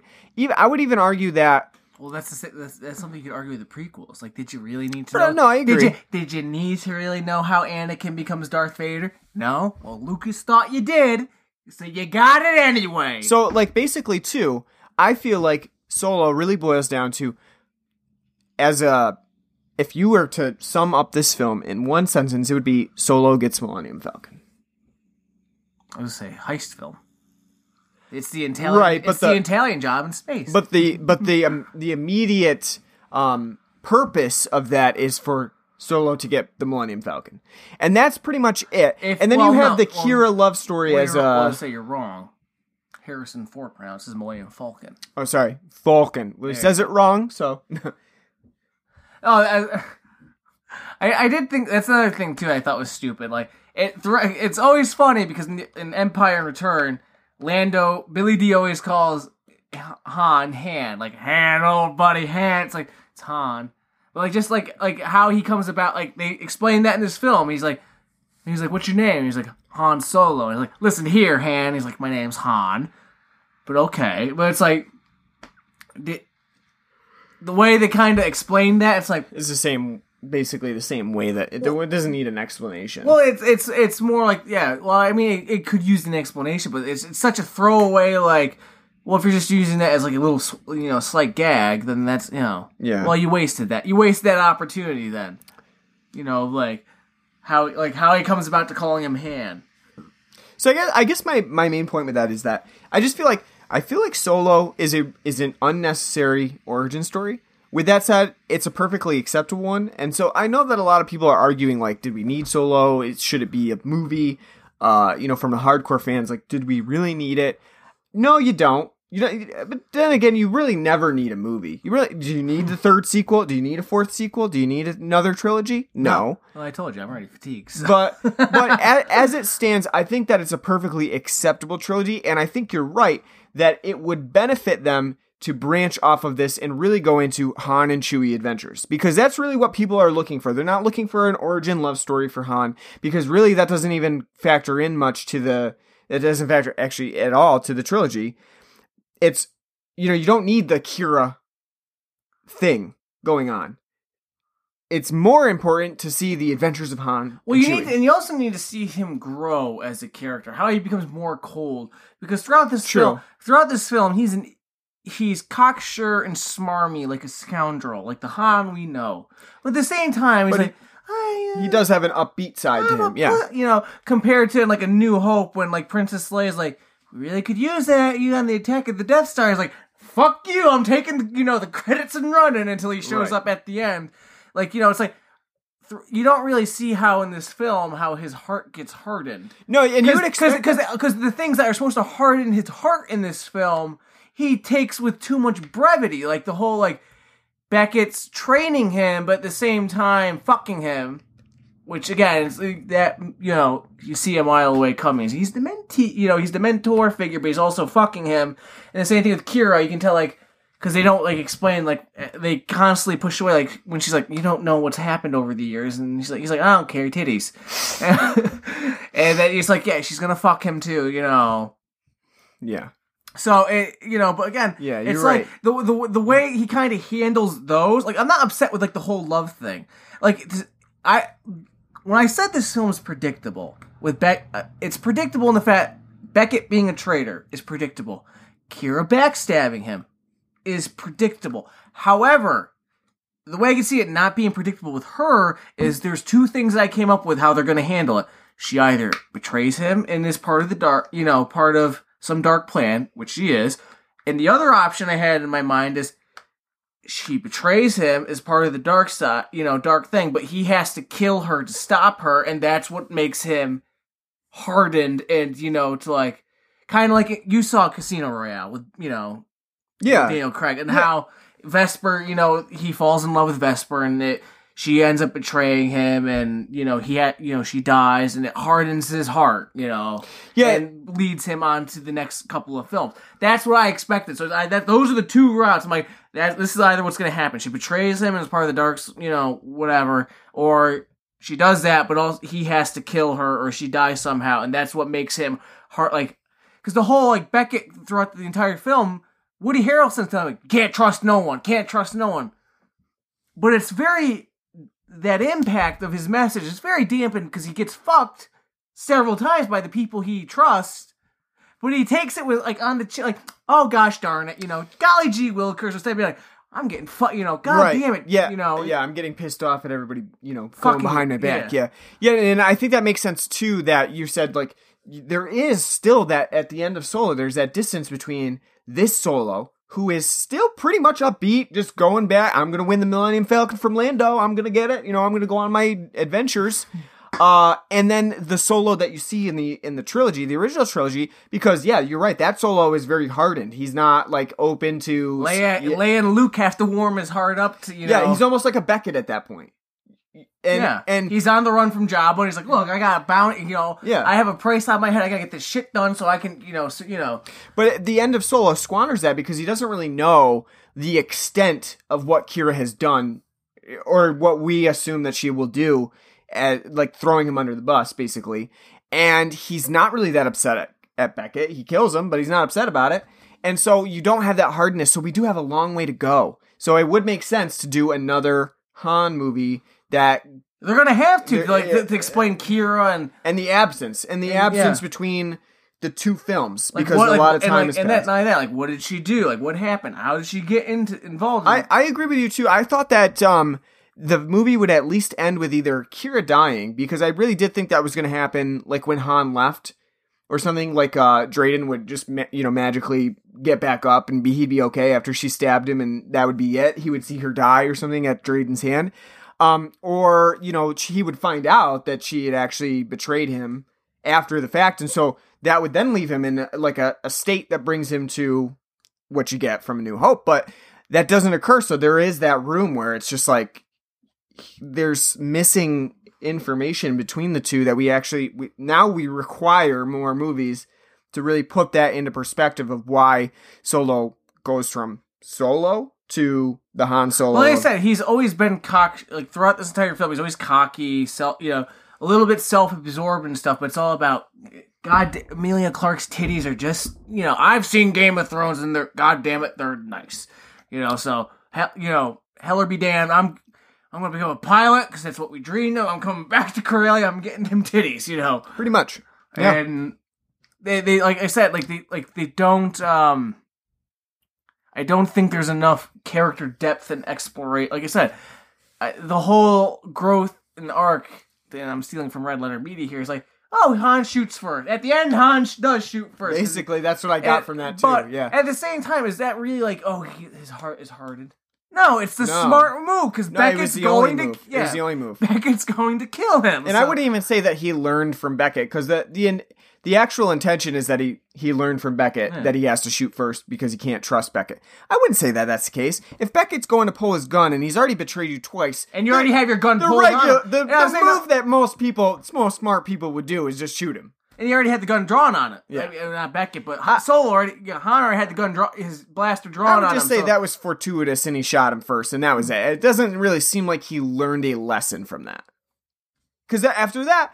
Does it well, affect the whole, him? No. Well, and I was saying, the whole, like, because Han runs over and like holds him, and he's like, "I'm really gonna learn to play the vuvuzela," or, you know, whatever. Vuvuzela, yeah, you know, the v- versicord or whatever it yeah, is, yeah, whatever. And it's like supposed to be like this, you know, heartwarming like mentee mentor type. It's like, no, stop the bullshit, you know, yeah, stop. It's the same thing when like you know Beckett's crew, like they when they di- basically die on that you know train heist. It's like, we knew your wife for two minutes. We don't care. Right. You know, s- yeah. Stop the nonsense. Say anything. John Favreau, you have arm. Stop, you, you know. You had, we, we knew you, you you had four arms. Now you have three. You know, stop. You know, it's like, it's, it's, it's that, that, like, you know, I hate when films try to force, like, feel sad, especially because like, this film, too, like, they cue the, like, musical, emotional swell. Like, aw, this character's done. It's like, I've known him for two minutes. Yeah. For all I know, there's a side story out there where he's a bastard. You yeah, know? Pretty much. Re- yeah, um, Rio's a bastard. But yeah, yeah. Um, so I, I do have a problem with his Han's character arc, just because I, I don't think I'm not saying his heart has to be fully hardened, especially if they're going to do future films down the line, and you can have you know obviously because again it's, it's going to be like a twenty. I'm not too sure on the time gap overall, but it's going to be like twenty fucking years between this and A New Hope. So there's obviously going to be constant shit that's happening. Like, I imagine it's not twenty years from A New Hope when that film starts like, I still miss Kira. Yeah. Yeah. Oh, you know. Yeah. That dress she was wearing. Oof, oof. Didn't get to see him, but, you know, my lord. Um, But, yeah, so, I, I even though I don't think this film is great and, like, amazing and rush out and see, I would say, I would watch if there was more... Yeah. Spin-offs. It's a compelling um, moment that will might spin off into because something else. Because the interaction that we do get between Han and Chewie, I do like. Yeah. Though I do hate the overuse of just generic Wookiee sounds for Chewbacca's voice. They're just re- you, you're literally reusing the same shit. Like, okay, we know. Um, I also didn't like Han speaking in Wookiee. I want to know how it's like. How does he know Wookiee? That was way too goofy. I want to know how he knows Wookiee. It's like he's like. You know, he starts speaking, you know, that's how he gets, you know, Chewbacca to listen, because when he gets thrown in the pit, and you're like, it's gonna be a rancor monster! Nope, it's, you know, Chewbacca, haha, you know. Yeah. Um, which, doesn't Chewbacca look bad after all that? They've been throwing people down there, and he's just been tearing them apart. Yeah, right. Yeah. It, it, he does, actually, yeah. So, it, just... you know, it's like, oh, Chewbacca's a psychopath! And, you know, sometimes he can still do it, because he rips that guy's arms off at one yeah. point in the movie. It's like... You know, if Chewbacca just had free reign, who knows what he'd do. Um, all right, so uh, moving on, another thing that I wanted to bring up. Um, we've heard from the screenwriters and Donald Glover that Lando is apparently a pansexual character. He likes frying pans. He uh, has no preference. And he definitely is a flirtatious character in the film. However... It's because Lando's a pimp. Does does the film actually sell Lando's pansexualism? No. The, so, I, no. the uh, the uh, um, explanation for this is that he sort of has like some sort of flirtation with Han. But and then the draw in L three. In L three. But I don't... We both don't... find that there's any sort of flirtation between Han and Lando. It's more of like a competitive banter. Yeah, exactly. Like they're both like very cocksure people. And by the and way, not to kind of this might sound un-P C or whatever. So this I'm going off the rails a little bit into your dad territory. Oh boy. But why is it okay that like it's like oh he's pansexual? He just wants to fuck everything. Like well, isn't that Bill Cosby, too? You know, like, you're treading a very fine line where you're like, this is, you know, kind of a... I Because if you're... Because you're... The reasoning behind him being pansexual is like, well, he's flirtatious to everybody. Okay, but then, like, it's not really explained enough, so it's like, he yeah. very... He, you know, from what you're gaining from this, he very well could be a fucking, you know, predatory rapist then. Right. Yeah, I'm I, not saying he is, but I'm just... Again, I, I'm saying, like, the... I'm, again, because I don't, I don't have a problem... pansexuality. I don't have a problem with anyone. If that's what, you know, you're into and people are sentient and, you know, you know, are able to say, I consent, good on you. You know, fine. I, you know, have no problem with it because that's your life. Deal with it. the problem I have is more with, like, you're, I think it's be, it's just being shoehorned into an established character because he's a flirtatious man, because he's Billy fucking D. Williams in the original films to, well, he likes to just fuck everything. He because it's space and it's, you know, the future.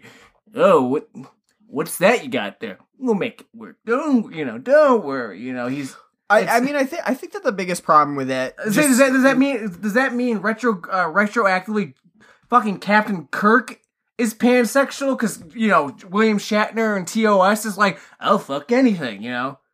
I just, is, I just, just think that the problem with this is, like, coming out after and saying that Lando's pansexual is that there's not enough in the film that really showcases that. Like, so uh, the only thing that you would really get is that Han and Lando share so, sort of a flirtatious moment. And it doesn't really, it doesn't even come across as that. It's not explicitly flirtatious.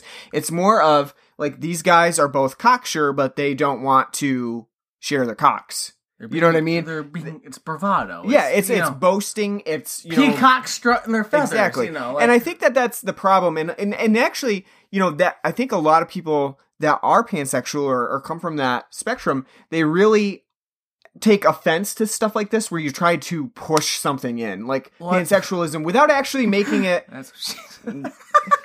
Uh, pun unintended. But without actually making it, like, doing the work to say, like, okay, well, what really is pansexual? Well, like, I what mean, would that well, I think entail? It's, well, because I from the articles they say, like, Vox and all that, like, yeah, great, you know, but it's like at the same time, it's like I think it's only great yeah, if but, you're really going to put in the effort to make it that way. Well, no, th- and I agree. Like, if you like, if you're going to have a character, not an established character, but a character, you put them in, like, they're pansexual, and you get to see that. Okay, that's fine. That's good, and that's showing more of a broader spectrum on sexuality yeah. and, and and in film to be more inclusive. I'm fine with that, but it's Lando fucking Cal again. Like I said, it's like if out of nowhere they decide, like, we're gonna make James Bond black.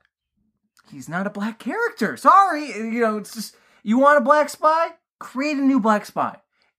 You're mm-hmm. just do- the only reason you're putting it onto, you know, that is because it already has an established name, and, you know, so it's more marketable. You're not, so it's, it's, you know, more of a money thing than it is, like, yeah. trying to be diverse. Like, don't, I mean, and, and again, it's such a small issue within the film. It's no, like, it is, a, and know. I didn't even know about it until after I watched the film, yeah. and I watched, like, a couple of reviews, and they brought it up. I'm like, I didn't even know this was a fucking thing. Yep. And it, Not, I'm not saying I didn't know pansexualism was there. I'm saying I didn't know they, this was apparently been... That was the intention. Yeah. You know, with Lando. I, and, and again, I, I I don't see it, because I don't think his interaction with L three is like, oh, he loves the droid, and he's, you know...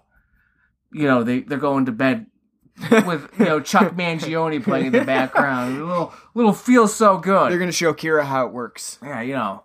Um. So, I, I mean...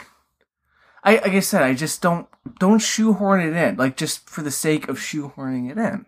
Like, it, it you're, I, and I agree. I mean, and I may be wrong, but I think it, you're totally fucking with the message, you know, and, like, the whole yeah whole thing. If you're just because because because you're just doing it like as, as again, it's like kind of like, look what we did, you know, look we're aren't we progressive? Right. Don't be progressive for the sake of be. Pro- Progressive. If, if, if you're going to be progressive, be progressive. If you're going to have it in there, you have to make it apparent to your audience. Hmm. And so, like, co- us coming out of it, not realizing that, not realizing that the intention was that Lando was flirting with Han, that's definitely, that's a missed opportunity to actually show that Lando's pansexual. And so really coming out after the fact, after people have seen the movie, not realizing it and saying, oh yeah, Lando's pansexual, that seems like an afterthought. That seems like something that's not really meant to be inclusive, but more meant to be like, here's a headline for you, you know, at that point. All right, so moving on from that, because that's not really a huge deal with the film. Like, that's not going to make or break it no, for, for anybody. Um, how about the um, the uh, use of C G I and really dark scenes within the movie? The cinematography of this film is terrible. And I and I didn't want to bring it up in my little soliloquy because I this film is terribly shot. Yeah, I, I think there that... is it's way too many scenes where the shadowing and the dark colors make it nearly impossible to see what's going Difficult on. Difficult to decipher, the especially whole... on Corellia. Corellia, the the whole war scene where Han's in yeah. World War One in space, yeah, you can't yeah. see what the fuck's trench, going trench on. Trench warfare. Like a couple space. of times in The Office where like the the whole like the shadowing makes it so the characters you can't see them and they're just kind of silhouettes. Like ter- it's god-awful cinematography. I, I mean, I understand why they did it. They do it to shroud the C G I, so they don't want the C G I to to be so like out in the open, you know, illuminated that you say, oh, okay, well, that's obviously C G I. But at the same time, when you can't make out what's happening because everything's just sort of like a muddy blur on the screen, that's also an issue. I'd rather see blatant C G I because I kind of expect that from a Star Wars film or a sci-fi film. Or any film. Yeah, I mean... And it's I L M. I say, it's fucking I L M yeah. doing this. They know I, what... I expect no. it from, from a film like this. Whereas, like, if I was watching, like, in action movies, like a specific action movie, I might not expect to see hundreds of C G I moments in the film. But this this one makes sense, obviously. And and so I can, I can, you know, get over the fact that some of it may look a little less realistic than real life. That's fine with me. So, but you don't need to drape it in so much darkness that you can't really make out anything and there's just like a little silhouette on the screen that you're looking at. That's an issue, and I think... And I want... I said that one of the issues I have, too, with that whole fight scene with the C G I on the ground battle. Why is Han on the ground? He enlisted for the, to be a, a part of the Navy, not the infantry. Because he, he, uh, he, they do explain that he had he couldn't keep his mouth shut. Yeah, but... He, so he got in trouble and he got demoted. He said he got kicked out. Right, yeah. So yeah. that would mean he got kicked out of the the entire, you know... The, so maybe he got a dishonorable... discharged from the Navy, be, but... Yeah, but he, that he'd be out... I guess, uh, he yeah. He would be out of the That's armed That's not how forces. It works in Star Wars world. Well, you're good enough to be a grunt. If you if you, if you suck at your other s- jobs did, in the Navy... Didn't you like that, that whole propaganda, like, we need you, like, Star, you know, Star that, Trip Troopers-esque, like... That moment. Was a good moment. I that love was a, I love that they use the Imperial March for, like, that. It's, it's... As I read online, it's canon now. The Imperial March is effectively canon. That was a good moment. I think that's probably, like, one of the good th- callbacks to the other films. That that works really well, because...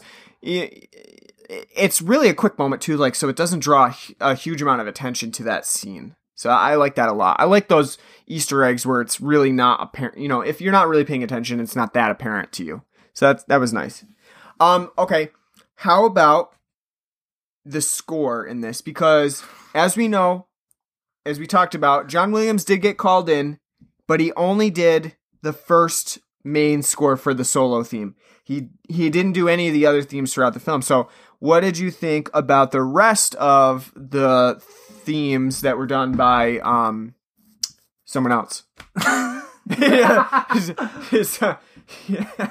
Sorry about that. I mean, John Powell. done not, by John Powell. Not John Williams. Right. I mean, they're mainly just remixes of, like, classical Star Wars. I think it's pretty... It's remixes, so. But they also do differ a little bit. I, but I, there's there's still a lot of familiar music, so I mean it's just kind of there. There's moments where I think the, the music's overused and kind of dampens the scene. Like anytime there's like supposed to be like an emotional moment between Han and Kira, they like they just like fully like get the timpanis out, like you know, yeah, build like you know, um, yeah. So I mean I th- I thought it was okay. It's not like. It's nowhere near as like magical. It's like when the first time you watch. I don't it. think it's as moving yeah, as no. a John Williams score. It's, but it's too. But over, I think enough. I think it's too overused. True. Um, Plus, like I said, not really many moments of silence. Well, like I said, when I was John Williams, it is really difficult to come up with a variation on like what you think of as the Star Wars theme. Just trying to come up with like something that sounds like Star Wars. Which is basically just orchestral. You know, it's an orchestral score. Well, but say, also, it, you know... Well, as I say, as, as good as... Uh, and John Williams is great, and I love his music. But as good as he is, all his music... It's not like it's like specifically, like, this is Star Wars. Right. This is Superman. It's all like, this is great, like, classical music yeah. that's set to a film. Orchestral music. You know, yeah. you know like, like, what's to say Superman's theme wouldn't fit in a Star Wars film? Or, you know... Indiana Jones and Fiddler on the Roof. You yeah. know, they, you know they can, or, you know, or Jurassic, Swap them or, out. You know, or Jurassic Park. It's only because we associate those songs so much with the films themselves.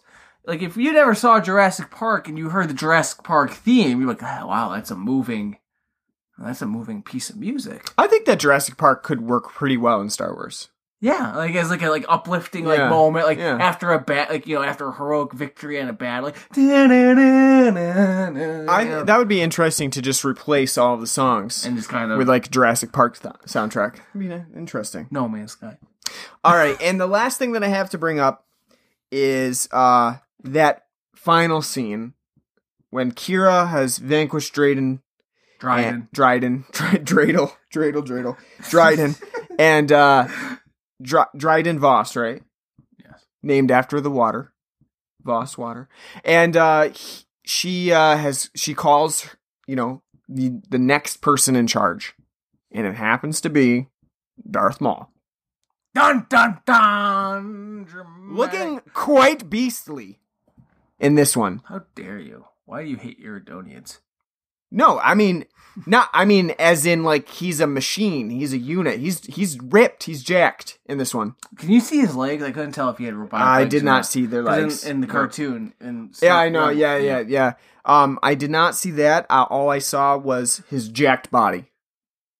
I just want to know, why is a Sith why is a Sith apprentice slash Sith Lord running a criminal enterprise? Why... Does Palpatine know about this? Does Sidious and Vader know? Because this is obviously during their reign. Do they know what's going on?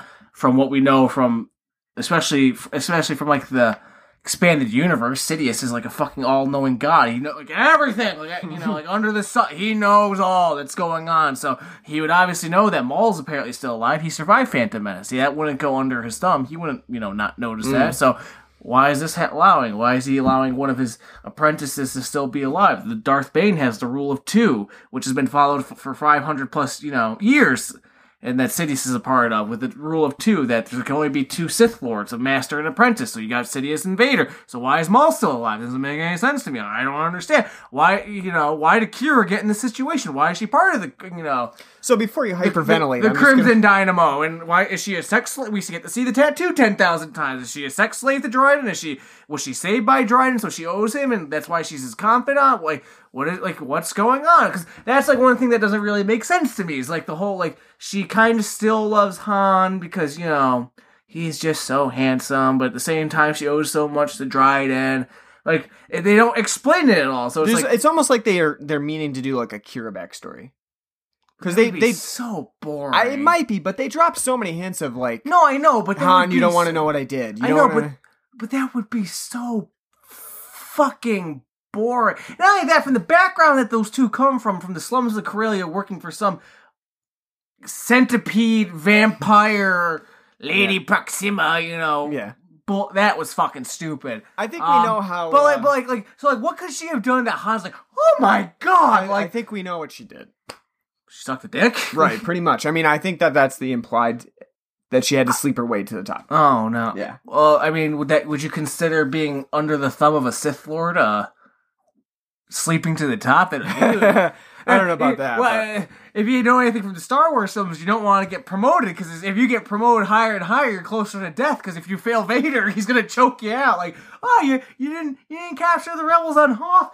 You're dead. You're now in charge. Yeah. Don't fuck, you know, fucking fail me. So it's not you like you want to be, like, you know, you being part of middle management is like the highest you probably want to go. Like, well, I'm comfortable. I don't have to go out there and die all every day, but at least I'm not high enough on the totem pole where someone who's got force powers can choke me out to death. So I'm I'm getting the uh, feeling that you didn't really love the Darth Maul connection. At the it end. Comes out of nowhere. It's true. There's true. It's just like why. Why? I'm glad they didn't like sh- shoehorn Jabba in, like, like right. You they know, get th- him in there. You know, that's that's good because a lot of the criminal syndicates in the expanded universe are run by the Hutts.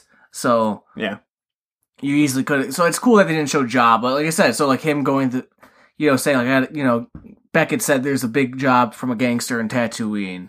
So it's like okay, he's just talking about Jabba the Hutt. So I'd like to see that. That would be interesting. But no, that that whole reveal again, that was stupid. Some of the things too, like again, like the whole Ke- the whole Kessel Run thing. Like, how did the Kessel Run come about? People have been really pissed off about that since the eighties, because everyone's kind of like, wait a second, a parsec's a measure of distance, not time. Lucas fucked that up. How they, you know, and how they kind of explain that in this film is one, not really that cool. Two, Han doesn't do it. He has a whole crew of people that help him do it. So him bragging about, I did the Kessel Run in under two park, you know, twelve parsec. You're, you're, you know, stupid. And three, it's a fantasy world. It doesn't have to go off of actual measurements. They're not like they're using miles and kilometers in this film. Yeah. Just have parsec be a measure of time in this film. Because as I was telling you earlier, English isn't known as English in the universe. It's called Galactic Basic. So just, you know, be like, well, in this universe, parsec's the measure of time. So, like, show how he di- was able to do this run where, again, it makes sense because he has very... basically kind of like nitroglycerin-type material. Like, right. It's, you know, very sensitive, and he's got to get it there in time. Just have him be able to complete the Kessel Run, because it makes sense, because the Maw's there, and, like, he has to navigate through this complicated, you know, star system of debris and shit that can kill him, and he's able to do it in a certain amount of time that's under what's been recorded, because he's such a great pilot. Yeah. That's all you need. Wow! I'm not a screenwriter, and that took five fucking minutes to kind of, you know, belt out. It's not hard! Yeah, that, that, like, again, like, that whole sequence, too, in Kessel is not bad. I think it's, I, I think it's only ruined by the whole, free the droids, you know, uh, L three yeah. bullshit, which is stupid, but uh, that whole sequence is cool and engaging and nice, but like I said, I think the, it's all ruined by the whole... you know, the whole part being weighed down by the whole parsec thing. And that, and the fact that, you know, we're supposed to care that L three got blown up and. True. I don't care. So, um, that, those were all the, the discussion points that I had. Do you have anything else that you want to bring up? You haven't done your rating yet, so you got to do your rating. Um, well, I'm trying to think of other kind of like little Easter egg-y type Star Wars fans things that kind of either I liked or... Um, I feel like there actually aren't that many. I told you there's more than you realize. Like the whole um, seeing, like really briefly seeing the Star Destroyers being built on mm, Corellia. Right. That, that's there's something. Some yeah. um, Warwick Davis. Oh yeah, Warwick Davis is in here. That was nice. That was a nice little callback. Gets, gets one line. He's not an Ewok, but... Oh! That's what we forgot to talk about. The Marauders. Those Ensif, you know, Harry Potter-esque. Uh... The reason I left them out, I didn't really talk about them, is because they're really like a non-entity in this film. But they are, because... I mean, technically, but I really don't consider because, them to be a major... Because the whole, like, Han, instead of, like, selling the, you know, giving the hyperfuel to the, the Crimson Dawn... He gives it to them because they show up, and he's like, "You're the ba-, him and Beckett, like you're the bad guys," and they're like, "Yeah." And then Beckett runs off, and Han, and then they reveal themselves like, "Actually, we're we're freedom we're fighters. We're the good guys. We're not really pirates. We're yeah. freedom fighters, and the syndicates are the bad guys." And they're all like, "Okay." It's a pretty, uh, it's a pretty quick reveal, and but again, it's like everybody goes along with it, and they're like, "Oh, okay, okay." Yeah, okay. Han's like, "Okay, you're." you're, you're Freedom, my, uh, okay, Maya Rudolph. Whereas, like, the new Han, or well, not new, but the trilogy Han would be like, yeah, I don't, I don't buy that. Or, you know, it, it, it would be, like, be very skeptical. And it would have been like, like uh, okay. But yeah. again, I mean, I, I guess that kind of goes off his character being too trusting. But like I said, I don't think he's really all. The only for me, like, it, like I said, his character arc is like he's too trusting. The only people he really trusts in this film is Kira, because he's got titty blinders on him. And Chewie.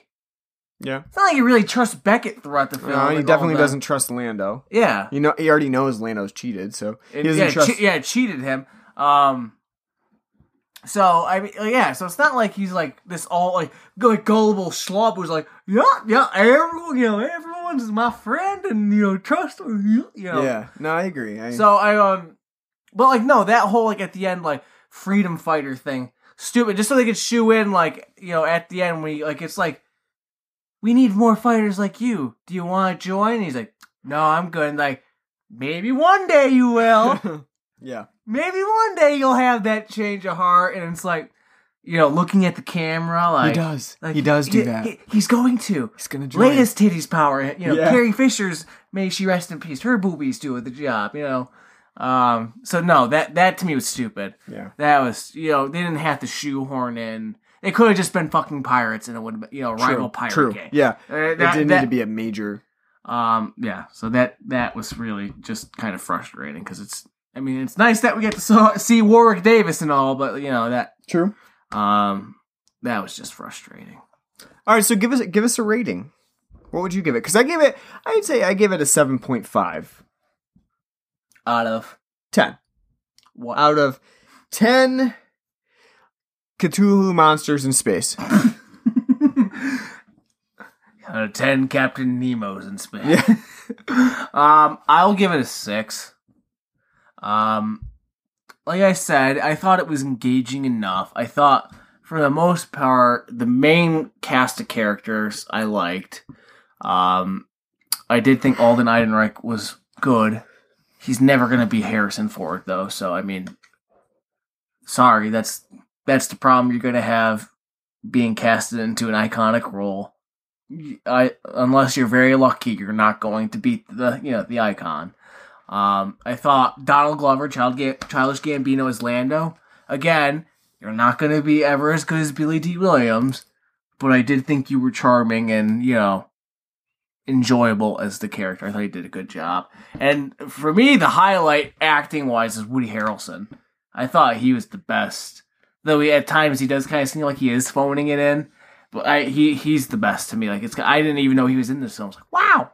I had like an Owen Wilson. Like, wow. Right, yeah, you know? Actually. And I did find that sometimes Woody Harrelson would slip into Owen Wilson territory here. Um, but other than that, I didn't really think much of the cast. I mean, I I did pretty... I did think Paul Bettany was good as Dryden, but like, again, he doesn't get enough to do to mm-hmm. you know he's a Bond a low rent Bond villain as a Bond henchman. I thought the story, though, it does borrow a lot from the Expanded Universe to exp- that is already part of Han's lore, is utilized well enough, so it's a good callback to the um, what's already been established in the Expanded Universe. I do think at some points it does a good job at like kind of changing things, and other points n- not. Um, I think the cinematography, cinematography in this film is ugly and terrible.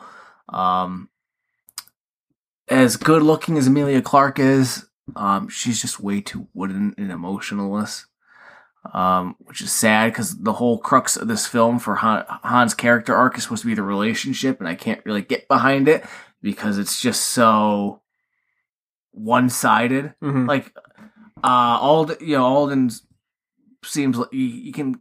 I can buy into him being, you know, blinded and naive to her and just being so, like, I, you know, in love with her. I can buy his act with that, but with her, I, throughout her entire character is just wooded and dull and boring and just kind of there to be the crux that makes his heart cold, but at the end doesn't really make his heart cold because you don't really get to see his heart get turned cold. Um, But I thought overall the film was all right. I have again. I think it's not, it's definitely not a perfect film. Um, I think some like I think the train robbery elements played out and kind of stupid. Though I did like kind of like seeing the magnetic stormtroopers on because it's a fucking gravity well train or whatever the hell is. So it's using gravity and spinning around like a roller coaster ride. So they got actual stormtroopers to guard the tr- you know the train. And they got actual magnetic you know boots so they can you know. Not fly around. Like, that's, like, cool and all, but I thought the whole premise of that part's stupid. Um, I think it's overly complicated in parts. Um, however, as I said before, though, I don't think it's great and all. It hasn't stopped, even though, and I am Star Wars fatigued, I do not want to see a film every year because I it's just driving into the ground. Like, just stop. You're You're burying... You're ruining what makes this series great by just constantly, like, milking that tit. Just, like, let it rest for a while. Once episode nine comes out, just let it rest. Let it breathe. Wait five years. And then do, like, another side story. However, like I said, I do want to see, if they are to do more side stories, I do want to see more side stories of Han and Chewie and the adventures they go on. Because this is a nice breath away from Empire-esque and Rebels, you know, every fuck. Because again, what are the prequels?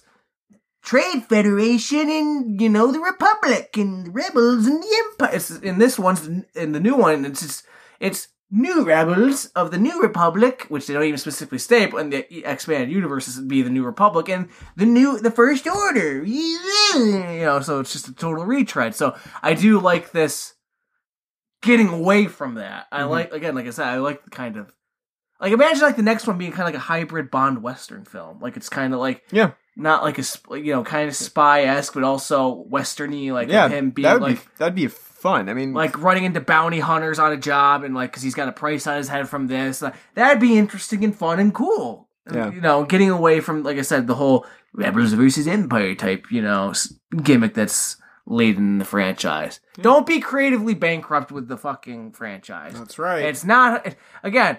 Is that is the one suggestion I told you? I'm like, it took me five minutes to do. It, it it's not that hard. Yeah, you got thirty people sitting in like a boardroom, like in a writer's room. Like, what do we do with this? You know, it's not hard.